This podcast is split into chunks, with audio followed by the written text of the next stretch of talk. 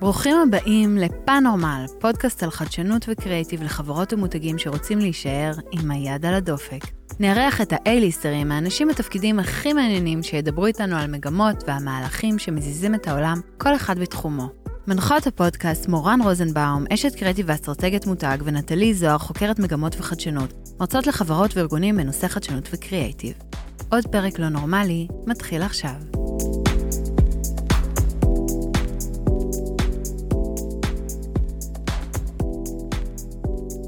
אז שלום לכולם, איזה כיף להיות פה. אני נטלי, ואיתי נמצאת מורן, השותפה שלי. היי. ונרקיס אלון נמצאת איתנו היום, שהיא יזמית חברתית והיא סופרת, היא מחברת אה, רב המכר אישה חיה, שעוסק בקשר בין הגשמה ועונג.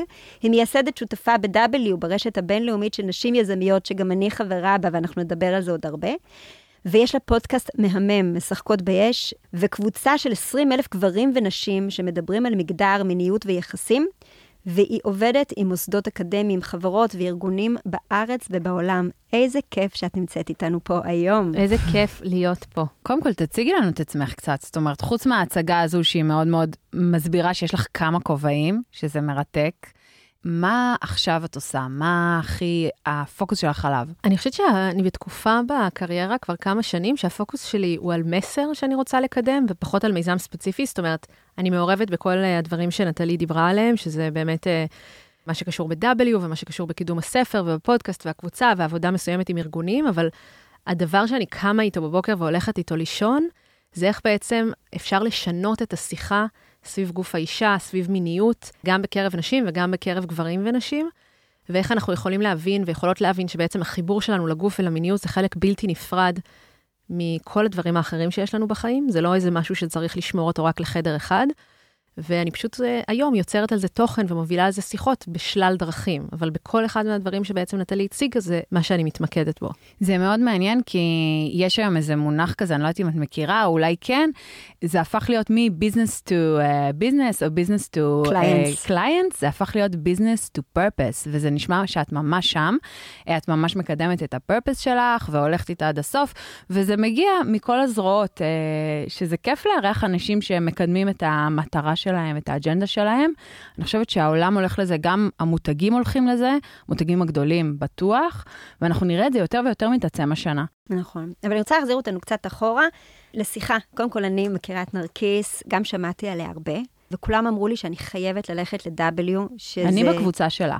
את בקבוצה שלה? כן. אה, אתם משחקות באש? כן. אבל את לא משתתפת פעילה. לא. יאללה, תתחילי, תכתבי משהו. מה, אני מתביישת. מפחיד, נכון? אני עוד לא שמה, אבל אני, כל החברות שלי אמרו לי שאני חייבת ללכת ל-W וחייבת לקרוא את הספר, ואני אמרתי, מה עכשיו, וזה, ריטריט, בלי טלפונים, וכאלה, אני מעדיפה סוף שבוע בפריז, ובכל זאת החלטתי ללכת uh, לריטריט הזה, ואני חייבת להגיד לך שהוא שינה כל כך הרבה דברים בעצמי, בקריירה. מה, מה הוא שינה? אל תגידי דברים, תגידי מה הוא שינה. אני אגיד לך מה הוא שינה, אבל הוא הפך אותי להרבה יותר משוחררת. אני חושבת שמבחינתי השנה הזאת היא שנת השחרור, והיא באה לידי ביטוי בשני, בשני דברים. אוקיי.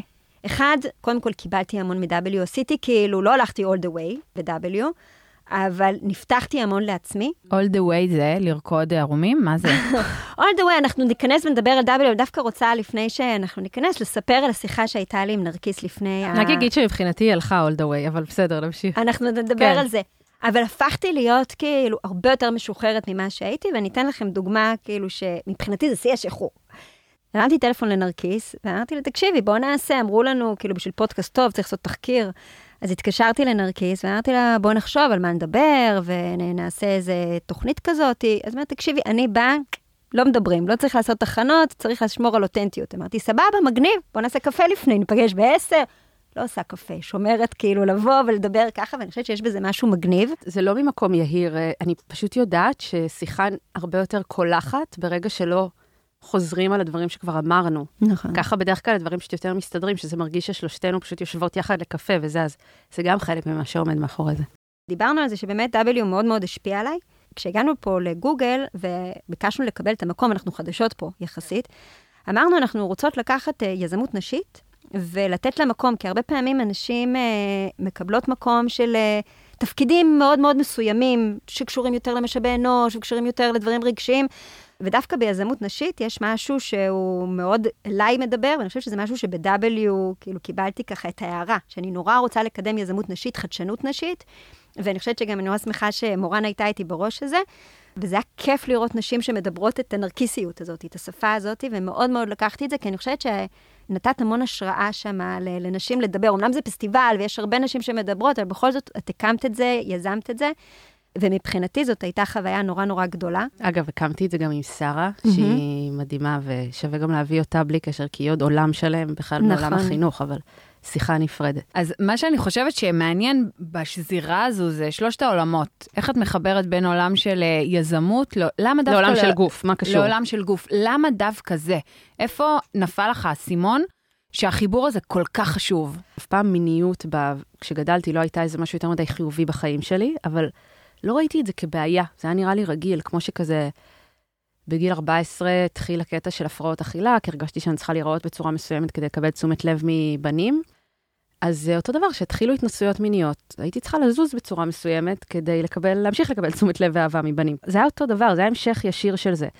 ואז תמיד כאילו מיניות זה היה מין כמו כזה דבר טכני שיש לי בחיים, שהוא לא עושה לי טוב, רוב הזמן הוא גם לא היה עושה לי יותר מדי רע, ודי הייתי כזה, לפעמים היה כואב לי וכאלה, והיה לי מערכות יחסים עם גברים טובים, זה לא שעברתי איזה משהו זה, אבל בדרך כלל הייתי שם מזייפת, מתפשרת וכאלה. זה לא איזושהי הבשלה מינית של רוב הנשים? גיליתי אחר כך שהרבה מאוד נשים מרגישות ככה, אבל בזמנו פשוט לא העסיק אותי יותר מדי, זה כזה פשוט היה משהו מבאס בחיים שלי, אבל את יודעת, גם מבאס שיש פקקים במדינת ישראל. כל מיני דברים, עכשיו, את לא פותחת איזה שיחות, את לא הולכת לטיפולים, אז זה מין כזה, אוקיי, גיוון. ואז עשינו, אה, היה לנו אקדמיה למקצועות סטארט-אפ, ואז כאילו היה הזדמנות למימון מגוגל. וגוגל אמרו, אנחנו הולכים לממן תוכניות שבעצם אה, מקדמות נשים בתעשיית ההייטק או יזמות נשית וכולי. ואז אנחנו הצענו איזשהו רעיון לתוכנית, סתם עשינו את זה כי רצינו מימון מגוגל. לא היה לי שום זיקה להיותי אישה, לא היה לי שום עניין בלעשות העצמת נשים, זה היה נראה לי די ליים, ופשוט רציתי הזדמנות למימון והזדמנות לעבוד עם גוגל. אז אמרנו, טוב, אנחנו נעשה תוכנית יזמות שהיא אותו דבר כמו כל התוכניות יזמות, רק ההבדל אצלנו יהיה שזה רק נשים, וזה יהיה רחוק מהבית, זה יהיה בטבע איכשהו, ובלי פלאפון, והם יתרכזו רק במיזם שלהם, כי הבעיה של נשים, כך חשבנו בזמנו, בלהיות יזמיות, שאין להם זמן. אנחנו נפנה להם זמן. נורא מקדים את זמנו. היום אנחנו בכזה slow living, ותיקחו מאיתנו נכון. את הטלפון. זה היה מאוד מקדים את זמנו, אנשים אמרו לי, מה, למה בלי פלאפון? הם חשבו שאנחנו, אמרו, מה זה נווה תרצה? מה אתם מביאות לכולם? גם, גם כולם לובשות אותו דבר, כי רצינו שלא, שלא יתעסקו כאילו ב... אני לובשת ככה, אני לובשת ככה, מותגים, וגם אסור לעשות נטוורקינג, אסור לדבר על מה עשית, מה התפקיד שלך וכאלה, כדי שכולם יהיו אותו דבר עד היום השלישי. וככה זה התחיל, והיה את היום הראשון, ואז באמת כאילו היה ממש יום אינטנסיבי, מדברות על המיזם שלהם, על המוצר, על המודל העסקי, על הפיץ', הכל, טה-טה-טה-טה, ואז מגיע הערב הראשון, ונשים יום שלהם חשבו על מיזמים, ואנחנו עושות איזשהי תרגיל בארוחת ערב שגורם להם לדבר, ומעגל שיתוף, וכולם מדברות על מיניות. עכשיו, מה קשור? אנחנו ב-2014, אנחנו כמה שנים לפני מיטו, אנחנו בסדנת קריירה, מה קשור עכשיו לדבר על מיניות? תבינו, אני עם חברות שלי, לא הייתי מדברת אז על מיניות שיחות אותנטיות. אם אי פעם הייתה עולה בכלל המילה הזאת, זה היה תמיד מאוד מאוד לא אמיתי, זה היה כזה בצחוק, תמיד חשבתי שרק אצלי יש בעיות. וזאת מספרת על אונס, זאת מספרת על הטרדה מינית במקום עבודה. הטרדה מינית במקום עבודה, הטרדה מינית במקום עבודה, ככה כמה נשים, ואנחנו 2014. ואז מתחילות כמה נשים לשתף, טוב, אני לא עברתי הטרדה מינית, אבל, אבל המיניות שלי לא טובה בגלל ש... והן מספרות שהן מחכות שזה יעבור, ושזה לא כיף להן, והן עושות את זה רק כדי לרצות את הבן זוג ולסמן וי, ואני פתאום פעם ראשונה מבינה, אה, זה, זו בעיה. זאת אומרת, לא ממש הכרתי בזה כאיזושהי בעיה שעליי לתעדף. אז פתאום משהו קורה שם ששם לי את זה מול העיניים, ואני אומרת, וואו, יש פה דבר שראוי להתעכב עליו רגע בחיים שלי אישית. ואז הייתה אישה, אפילו שתיים, שדיברו בצורה יותר חריגה, והם דיברו על עונג, אוקיי? זאת מספרת שמתרכזים בשעות עד שהיא מגיעה לאורגזמה, ואחת אחרת מספרת שהיא אומרת לבן זוג שלה למעלה, למטה, חלש, חזק. ואני אומרת, וואי, גם לא ידעתי שאפשר לעשות דבר כזה, להגיד לו מה לעשות, וגם אם הייתי יודעת, מה הייתי אומרת לו? אני לא מכירה את הגוף שלי. אני בכלל לא יודעת מה הגוף שלי רוצה, אין לי מושג. ואז נגמרת הסדנה, היה ממש עוצמתי, וכל אחת קיבלה החלטה כזה, קומיטמנט כזה בסוף סדנה, קלאסי, ורובם קיבלו החלטה שקשורה בכלל לקריירה, אני מקימה את המיזם, אני מגייסת כסף, אני מתפטרת מעבודה, אני מוצאת שותף, בלה בלה בלה. ואני קיבלתי החלטה שקשורה למיניות שלי. אמרתי, אני סיימתי עם זה, אני לא יודעת איך זה יקרה, אבל אני מפסיקה לסבול מהמיניות שלי, ממש קיבלתי שם את ההחלטה הזאת. ואז אני חוזרת לבן זוג שלי, שהיום הוא אב ילדיי, אז זה ספוילר שכאילו שרדנו את הסיוט הזה, ובגדול אני אומרת לו, תשמע, כל מה שהיה במיניות שלנו עד עכשיו, זה לא באשמתך, זה היה לי תמיד, אבל זה לא, לא הייתי שם, פשוט לא הייתי נוכחת. אני רואה שיש לנו קשר בריא ואני רוצה לעשות איתך את הדרך הזאת, ואני לא יודעת איך זה נראה. ואני מבקשת ממך שתלך איתי, והוא לא ידע במה זה כרוך, אז הוא אמר, כן, ברור, וזה. והיה מאוד מאוד קשה, כי הרבה הסכמים לא כתובים שיש בזוגיות, שכולנו מכירות, פתאום היו צריכים להישבר, פתאום אמרתי לא על כל מיני דברים. מישהו הדריך אותך במסע הזה? בהתחלה ממש לא. ולא היה לנו כלים, וזה היה מאוד מורכב, ובאיזשהו שלב הלכתי לטיפול, ואז גם הוא הלך לטיפול, לטיפול מיני. אני משתפת את הדברים האלה בצורה מאוד מאוד לא מצונזרת בספר שלי, אישה חיה. קראנו, קראנו. האמת ששמעתי מיובל שרף, שהיא כזה כתבה בסטורי שלה שזה שינה לה את החיים, ו... כן, מתוקה. רגע, אני רק אגיד את הסוף של הסיפור, ואז אני אחזור לספר, שכאילו בגדול עשינו סדנאות, עשינו זה, זה היה מסע מטורף, מטורף, מטורף, שבאמת בסוף, גם מסע של ללמוד להפסיק לסבול וללמוד מה הקצב שלי ואיך אני יכולה להיות במיניות בצורה שהיא נכונה לי, ואיך אנחנו מוצאים את הדרך המשותפת שלנו. אבל גם מה שהיה הכי מטורף שהפתיע אותי, וזה הקשר ששאלת עליו, זה שראיתי שככל שאני עושה תהליכים לעבר הגוף שלי, כל החיים שלי משתנים. המערכות יחסים שלי, הביטחון העצמי שלי, וגם התעוזה שלי בקריירה. יש אנשים אבל שאומרים את זה על ספורט. אני בטוחה באלף אחוז שזה דבר שמאוד מאוד משפיע, כי זה גם מפריש לנו דברים, חד משמעית.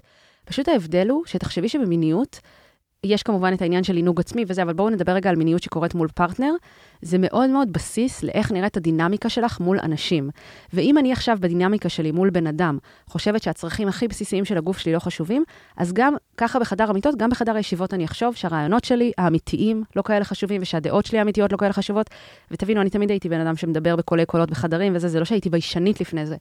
אבל לא הייתי אומרת את הדברים שאני באמת רוצה להגיד, ואת הרעיונות שאני באמת רוצה לעשות, הרבה מהם השארתי כתחביבים, או דברים שאף פעם לא קורים, ובעיקר הייתי לפי הרשימת מכולת הזאת של מה נחשב, כאילו אני מנהלת איזשהו מוצר. אגב, פודקאסט של מיתוג וכאלה, אז אנחנו כולנו מכירות את זה, שהרבה פעמים אנחנו יכולות לנהל את החיים שלנו כאילו מדובר במותג.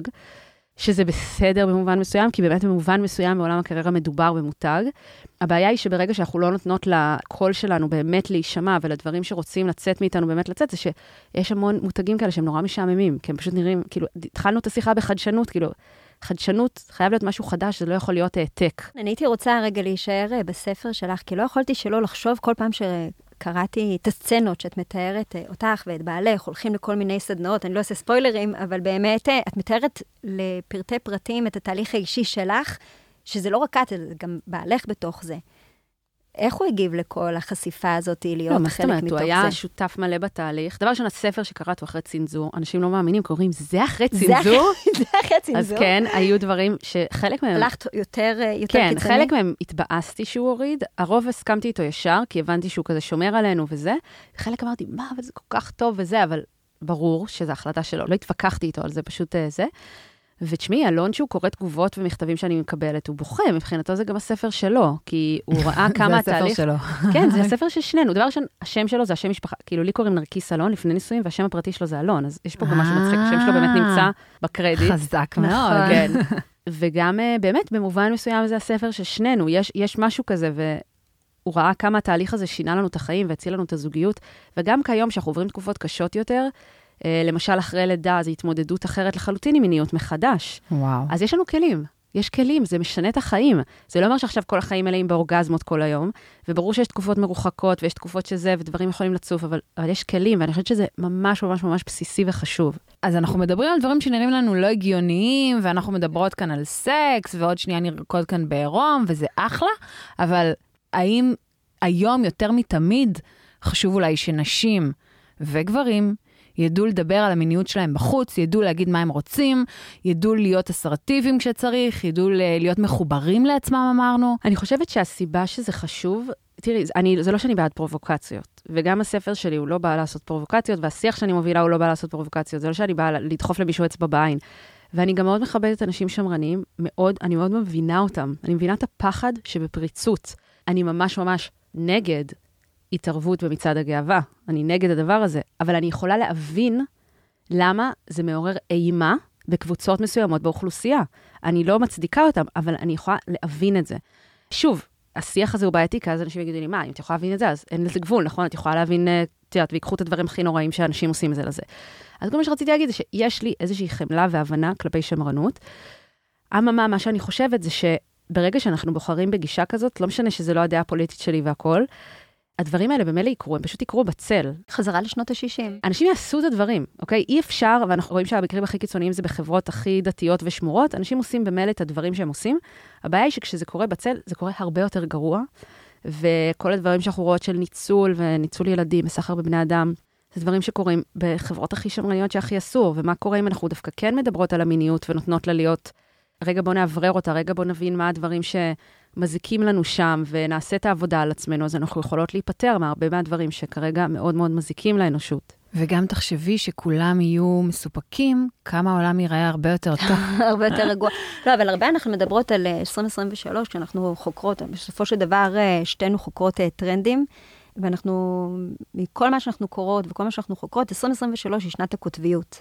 אנחנו מעניין. רואים אנשים שהם יהיו... כן, ככה אנחנו קוראות לה לפחות. ככה אנחנו קוראות לה לפחות. ככל שהקיצוניות תהיה יותר גדולה, לדוגמה, בטבעונות, ככל שיהיה לנו יותר uh, טבעונים, אז ככה יהיה המכירות של הבשר הולכות ועולות. אנחנו רואים את זה, המכירות של הבשר הולכות ועולות. אולי זה לא טרנדי לדבר על זה, אבל בפועל זה מה שקורה. ככל שאנחנו יותר בטיק-טוק וככל שאנחנו יותר מכורים לטלפון, אז יש יותר ביקוש ל digital detox. אנשים רוצים דווקא להתנתק מתוך העולמות האלה. ובמה שאנחנו רואים את הקיצוניות של שתי הדברים, הייתה פה המעצבת של עטה, מכירה אותם? כן. אז הייתה פה מעצבת של עטה, ואמרה שהאופנה שהיא תמיד לובשת היא אופנה מאוד אה, דתית, כאילו היא אוהבת להתלבש כמו דוסית. אני גם. ה... כן, זה הקטע שלה. כן. אבל היא אומרת דווקא עכשיו, עם כל הקיצוניות שקורית בעולם, ועם כל הממשלה וכל הדברים, אז בא לה ללכת חשוף. היא אומרת שהקולקציה הבאה שלה תהיה בגדי ים. היא רוצה כמה שיותר חשוף, כי היא רוצה לתת את האנטיתזה למה שקורה. יואו, זה כל כך מעניין. אבל זה כמו שאומרים שהממשלה הקודמת יצרה את הממשלה הזאת. נכון, אבל יש משהו שאני חושבת, או קצת חוששת ממנו, שיכול להיות שיהיה איזו התפרעות כזאת בכל מה שקשור לסקס. כאילו, אם ניקח עכשיו את הקיצוניות השנייה... וודסטוק כזה. או וודסטוק, או, אני לא יודעת, אני גם מנסה להיות נורא פתוחה, אבל אני רואה הרבה זוגות אפילו קרובים אליי. היחסים פתוחים. שמדברים על יחסים פתוחים, פוליגמיה. פוליגמיה. פוליגמיה זה שמתחתנים עם כמה אה, אנשים. אוקיי, ופולימוריה זה שיש לך ריבוי מערכות יחסים. אז הפולימוריה זה משהו, בדיוק יצא לנו לשבת עם איזה במאי שעושה עכשיו תחקיר לאיזה סדרה, והוא סיפר לנו שיש, זו תופעה מטורפת בארץ. אגב, זו תופעה ממש טובה יותר, אבל מבגידות. נכון. שהיא גם תופעה מטורפת ברחבי העולם, לצערי. נכון. אבל הנה, זה הצל, מבינות? זה בדיוק הקטע של ברגע ששמים מיניות בצל, אז בגידות זה סבבה, כי אנחנו לא מדברים על זה, אז אין לנו בעיה שזה קורה, נכון? אבל פתאום פוליאמוריה, אנשים כאילו מזדעזעים, מה, זה נורא, זה ככה וככה, אבל מה הם עשו? זה פשוט לקחת את הדבר הזה שקורה לכל כך הרבה זוגות, ופשוט לא לשים אותו בהסתרה. אבל תראו איזה מעניין זה שהרבה פעמים יותר נוח לנו שהדברים האלה קורים מתחת לשטיח וכולי. אני גם לא בבגידות ואני גם לא בפוליאמוריה. למרות שאנחנו משתפים בספר על כל מיני התנסויות, שיכול להיות שיש אנשים שהיו קוראים לזה יחסים פתוחים, אבל היחסים שלנו ממש ממש לא פתוחים. אבל יש לי כבוד לזה, כאילו, יש לי כבוד לזה, ואני בטח חושבת שזה עדיף, עדיף על דברים שיעשו אה, מתחת אה, לפני השטח. מעריצה אנשים שזה עובד להם. סליחה, אני, אני פשוט לא לא יכולה לדמ- כן, אין כן, לי זמן. כמו מה שאחד אני שאמרנו. מתחזקת, אבל מה שמעניין אותי לדעת אם זה, הרי את נורא חדשנית, מתי התחלת לעשות בגוגל את הסדנאות האלה? ב- 2014. ב-2014, זה היה נורא חדשני.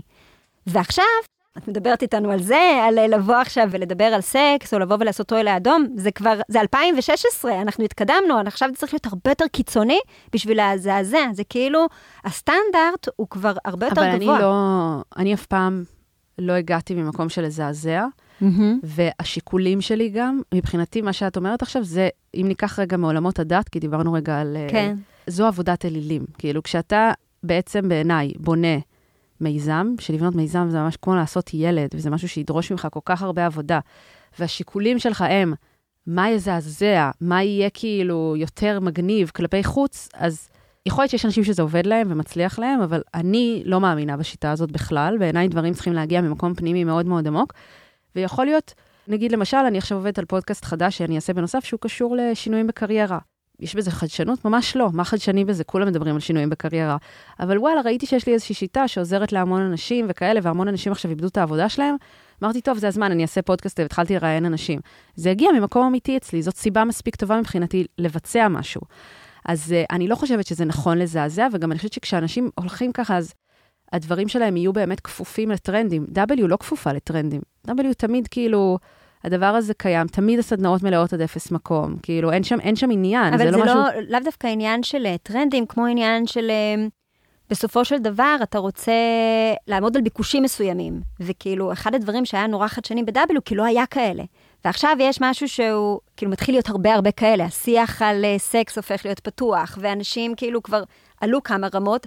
השאלה היא האם W עדיין יהיה מספיק רלוונטי. אבל הנה, אז תביני, התהליכים האלה שאת מדברת עליהם, כשאנחנו וכשאני עושה דברים, אני לא חושבת בצורה הזאת, אני חושבת, אני קשובה למה רוצה להגיע מתוכי, מקום הכי הכי, כאילו, דתי כמעט. ואז אני, אני רואה מה, מה רוצה להגיע, ואז הוא מגיע, מבינה? וזה לא משנה אם יש עוד 50 כאלה, או אם יש עוד אחד כזה. כי את מרגישה שלך יש מה להגיד לעולם בנושא אני הזה. אני פשוט מרגישה שיש משהו מסוים, יש, יש גם תיאוריה שלמה כזאת שרעיונות וממים הם בכלל משתמשים בבני אדם כדי להגיע לעולם, ואין לנו באמת קיום חוץ מלהיות כזה הפלטפורמות בשבילם. אבל uh, אני מרגישה שכשיש משהו אמיתי שרוצה לצאת ממני, אז זה מסתדר. כאילו, אם זה מגיע ממקום אמיתי, אז זה אומר שאני מספיק יסכים להשקיע בזה משאבים כדי שזה יקרה, ואז יהיו אנשים מסוימים שירצו את התדר הזה, מבינה? אבל שוב, יכול להיות שזה קשור לזה שגם אני לא באה וחושבת, איך אני אעשה את הדבר שיהיה הכי גדול? כאילו, אני לא חושבת על זה בקטע של תחרות, כמו שאני חושבת, אוקיי, זאת ההשפעה שהייתי רוצה לעשות, זה הבעיה שאנחנו רוצים לפתור, הנה משהו שעלה, שתואם את זה. ואני לא מתחילה עכשיו לנתח מתחרים, זה כן, זה ככה, הוא עושה ככה, כאילו... יש בי יצר תחרותיות שקיים בי בלי קשר, ויכול להיות בי יצר קנאה וכל מיני דברים שיש לבני אדם, ברור. אבל אני ממש משתדלת לא להכניס את השיקולים האלה בתוך יזמות, כי זה פשוט דורש בסוף כל כך הרבה שעות שלנו, שאני חושבת שזה יכול מאוד מאוד לבלבל. עכשיו, זה לא אומר שאני, לכל דבר שאני עושה, אני עושה תהליך מיתוג, וזה, אתם תראו את הדברים שאני עושה, הכל פיין. זה מאוד מתחבר, אגב. זה לא סותר, כאילו, זה לא סותר את המקצוע שלכם. לא, זה פשוט, אגב, להביא לזה את המקום הנשי, כאילו. כשאני עובדת עם מותג, אני קודם כל, מעבר לזה שאני בודקת מה הקהל צריך ומה הערכים של המותג, אני בודקת מה מיוחד ומה חזק, מה הפורטה של הבן אדם שעומד מאחורי כן, המותג. באופן, באופן למה טבעי. למה הוא עושה את זה בכלל? כן. הכל מתחבר לעניין של למה הוא עושה את מה שהוא עושה. ולפעמים רק על זה זה יושב אפילו. כן. זה כל כך חזק, אני גם קראתי איזה ראיון איתך שתפס אותי משפט אחד שאמרת שם, שכשאת עושה משהו, את שואלת את עצמך, האם אני שמחה כרגע לעשות את זה? Hmm. ואם את אומרת שכן, אז uh, כנראה שאת במקום הנכון. זה היה בגלובס, אם אני לא טועה. או בלייזי גלובס. זה היה רגע לפני שסגרו את העיתון. Mm. איזה קטע, שליידי גלובס כבר לא איתנו. נכון, שזה כן. עצוב. כן, אהבתי אותם. בואי נפתח ליידי פנורמל. אשכרה. אבל היה משהו, אני זוכרת עוד מה... תראי, אני חוזרת על ה-W כל כך הרבה מרוב שהוא השפיע כן, עליי. הוא השפיע עלייך, אני. רואה. משהו קרה שם, נטלי. קרה, היה שם למה לא. לקחת אותי? את תבואי להבא. אבל היה משהו, שדיברת על הספר, ובגלל שאני כל הזמן חושבת שיווק, אז כל הלילה התחלתי לחשוב, אוקיי, יש, יש ספר שהוא נורא חזק, ודיברת על זה שהדבר הבא, שאת מנסה לפצח מה הולך להיות הדבר הבא אחרי הספר. אני לא יודעת אם את זוכרת את זה, היית בענקות וקצת עייפה. ובלילה, כאילו, ניסיתי לחשוב... ראית שהוצאתי קורס. כן, הוצאנו, לקחתי מנחות מ- שאני מאוד מאוד תופסת מהן מהתחום, ויצרנו קורס דיגיטלי, כי מלא אנשים אחרי שקראו את הספר, אני רוצה ללכת לסדנה, אני רוצה ללמוד מיניות, ואני לא מלמדת ראיתי, מיניות. נכון, אז יצרתי ראיתי זה. את זה. אז זה גם תוצר של הריטריט הזה בסוף. אז בריטריט הזה, דיברת על הספר, ושאת מנסה לחשוב מה הלאה ומה צריך להיות, ואני כאילו ישר מתחילה לחשוב, אוקיי, איך אפשר לשווק? איך אפשר לשווק את זה כסדנה, אולי התחלתי לחשוב איתך עם, אה, כמו יובל שרף, לעשות סדנה דיגיטלית לארגונים. ואמרת, בשיא, כאילו, האותנטיות, אבל לא בא לי. וזה משהו שמעולם, כאילו, זה גם אסימון שנפל, זה שאתה יכול לשווק חיבור ולמכור. לגוף גם. אתה חיבור מרגיש. איפשהו בגוף, ש- לא, אבל אז הגוף לא- עכשיו הגוף משהו, לא יהיה הגוף איתך. שלי זורח, או נכון. שהגוף כאילו, זה מכווץ לא, אותי. אבל זה מאוד פרקטי, צריך להבין, זה לא רוחלי להגיד את זה, כי אם הגוף לא יהיה איתי, איך אני אבצע את זה? זה עצה מעולה לילדים. או זה, זה כאילו... אז יש משהו נורא חזק, זה לא משנה שאתה יכול למכור משהו, אתה צריך לרצות לעשות את זה. כן. כאילו, זה לא הרעיון של לעשות כסף. אבל אז צריך גם להבחין מתי זה באמת לא, ומתי זה פחד, Mm. שגם לפעמים גורם לנו...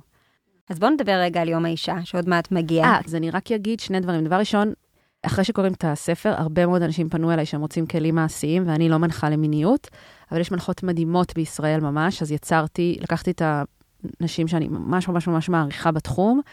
חלק קשורות למיניות באופן uh, ישיר, וחלק באופן יותר עקיף, שקשורות לביטוי שלנו בעולם וכולי. ויצרנו מסע אודיו, והוא ממש ממש uh, מעמיק ונותן כלים להתנסות מהם מהבית, וזה גם נותן אפשרות להבין, אם אני רוצה רגע להתחבר לגוף שלי ו- ולביטוי שלי בעולם בעוד רמה, מאיפה כדאי לי להתחיל. אז זה נותן טעימות מכל מיני דברים, ואז את יכולה להגיד, אה, פה אני יותר סקרנית, פה אני פחות. זה זוגי או אישי? לא, זה אישי. יש דברים שהם רלוונטיים אם את בזוגיות, אבל זה מסע אישי. אנחנו נשים לינק בפרק, ברור. וגם לספר. והדבר האחרון זה שלקראת יום האישה, אנחנו מחפשים אה, ארגונים, קהילות, חברות, מקומות שרוצים לשתף איתנו פעולה בלהפיץ את המסר הזה, דווקא עכשיו, שזה חשוב. אה, אז מי שזה רלוונטי אליו, שיפנו לנו, שיכתבו אלינו. הנה, אמרנו, זה הולך להיות שנת ה-business to purpose, אז מי שארגון שבאמת רוצה לקחת את ה-purpose הזה קדימה, זה באמת יכולה להיות הזדמנות בשבילו. נכון. יואו, נרקיס, היה כל כך כיף. ומעניין, ממש, ומעורר. מרתק. יאללה, בואו נרקוד. יואו, אני מתה לראות אותך רוקדת באומן. איך אני רואה אותך רוקדת באומן? איך היינו נוסעים פעם לאומן, אה? אני הייתי דתייה. רגע, אני רוצה להגיד משהו על מה שהיה כאן. מה שאני חושבת שהיה מאוד מאוד מעניין, זה בכלל, בוא נוציא את המילה מיניות מהמשוואה. זה לא all about מיניות, כמו שחשבתי בהתחלה, לפני שפגשתי אותה. בעצם נרקיס אלון סיפרה כאן אה, בפודקאסט על דברים מאוד מאוד מעניינים מהמקום הזה של גוף שלנו, בוא נלמד להרגיש מה עושה לנו טוב, איפה העונג שלנו, איפה הכאב במרכאות שלנו, איפה הסבל, ואיפה המקום הזה באמצע. ומהחיבור הזה אנחנו יודעים גם להתנהל בעולם. זאת אומרת, מה שאנחנו לומדים לעשות מאוד מאוד טוב בחדר המיטות, בצורה הכי אינטימית מול עצמנו או מול הבן זוג שלנו, אנחנו מביאים לעולם, לעבודה שלנו, למשפחה שלנו, לביטוי עצמי מלא, ללהגיד מה אנחנו מרגישים, ולא להיות, ב, את יודעת, בפולניות הזאת, לרמוז רמזים לעולם, אולי מישהו יבין, אולי מישהו לא יבין. יש בזה משהו בתובנה הזו שהיא כל כך ייחודית. גם אהבתי את זה שהיא בכלל לא באה ממיניות. מבינה מה אני אומרת? זה, זה בן אדם ש, שמגיע מ, מעולם של סטארט-אפים ו-8200 כזה, הכי, היא אמרה על עצמה שהיא הכי כזה אנאלית.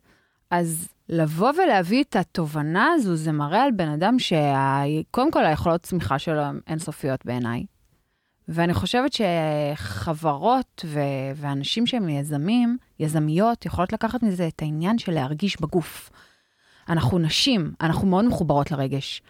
תרגישו בגוף, תמיד תשאלו את עצמכם, נעים לי בגוף בסיטואציה הזאת? לא נעים לי בגוף? שאלה בסיסית, שאנחנו שוכחות לשאול את עצמנו. את יודעת מה שאני לקחתי מפה? יש משהו שגם אני שנים עבדתי בכל מיני ארגונים מאוד גבריים, פגישות מאוד גבריות, וכל הזמן ניסיתי לרצות. ללמוד את הדברים כדי לרצות, כמו בסקס, שאתה נורא נורא כן. רוצה לרצות וללמוד איך לעשות את הדברים יותר טוב ו- ו- ואיך להיות יותר מדויק. ויש משהו בתפיסה של נרקיס, גם בספר שלה זה עולה, זה שאני לא באה לרצות, אלא יש לי קול, יש לי מה להגיד, ואני רוצה להגיד את זה, לא משנה אם זה ימצא חן בעיניכם, לא ימצא חן בעיניכם.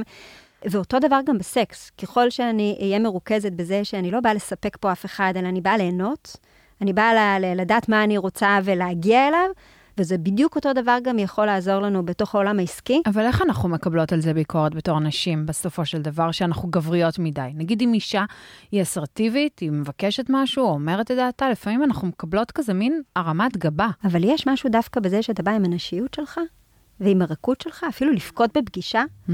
ולהתאפר, ולהיות יפה, ולראות טוב, ולהגיד, אני לא צריך עכשיו ללבוש חליפה גברית בשביל להרים את מה שאני עושה, כן. אני אלבש מה שבא לי, ואני אתאפר, ואני אתן למיניות שלי לצאת החוצה, ואני אגיד את מה שיש לי להגיד, ואני לא אהיה גברית. אני אהיה חזקה ולא גברית. אני אהיה חזקה נשית, חזקה שניתן... חזקה נשית. זה משהו ששווה לסיים איתו את הפרק. נכון. תהיו חזקות ונשיות. לא, זאת אומרת, זה חיבור למי שאנחנו. וגם, אגב, אם את יותר בן אדם שהוא, יש הרבה סוגים של אנשים, לכולנו יש צד גברי וצד נשי. אם את יותר גברית ויותר נוח לך להיות במקום הזה, שזה לא יערער אותך.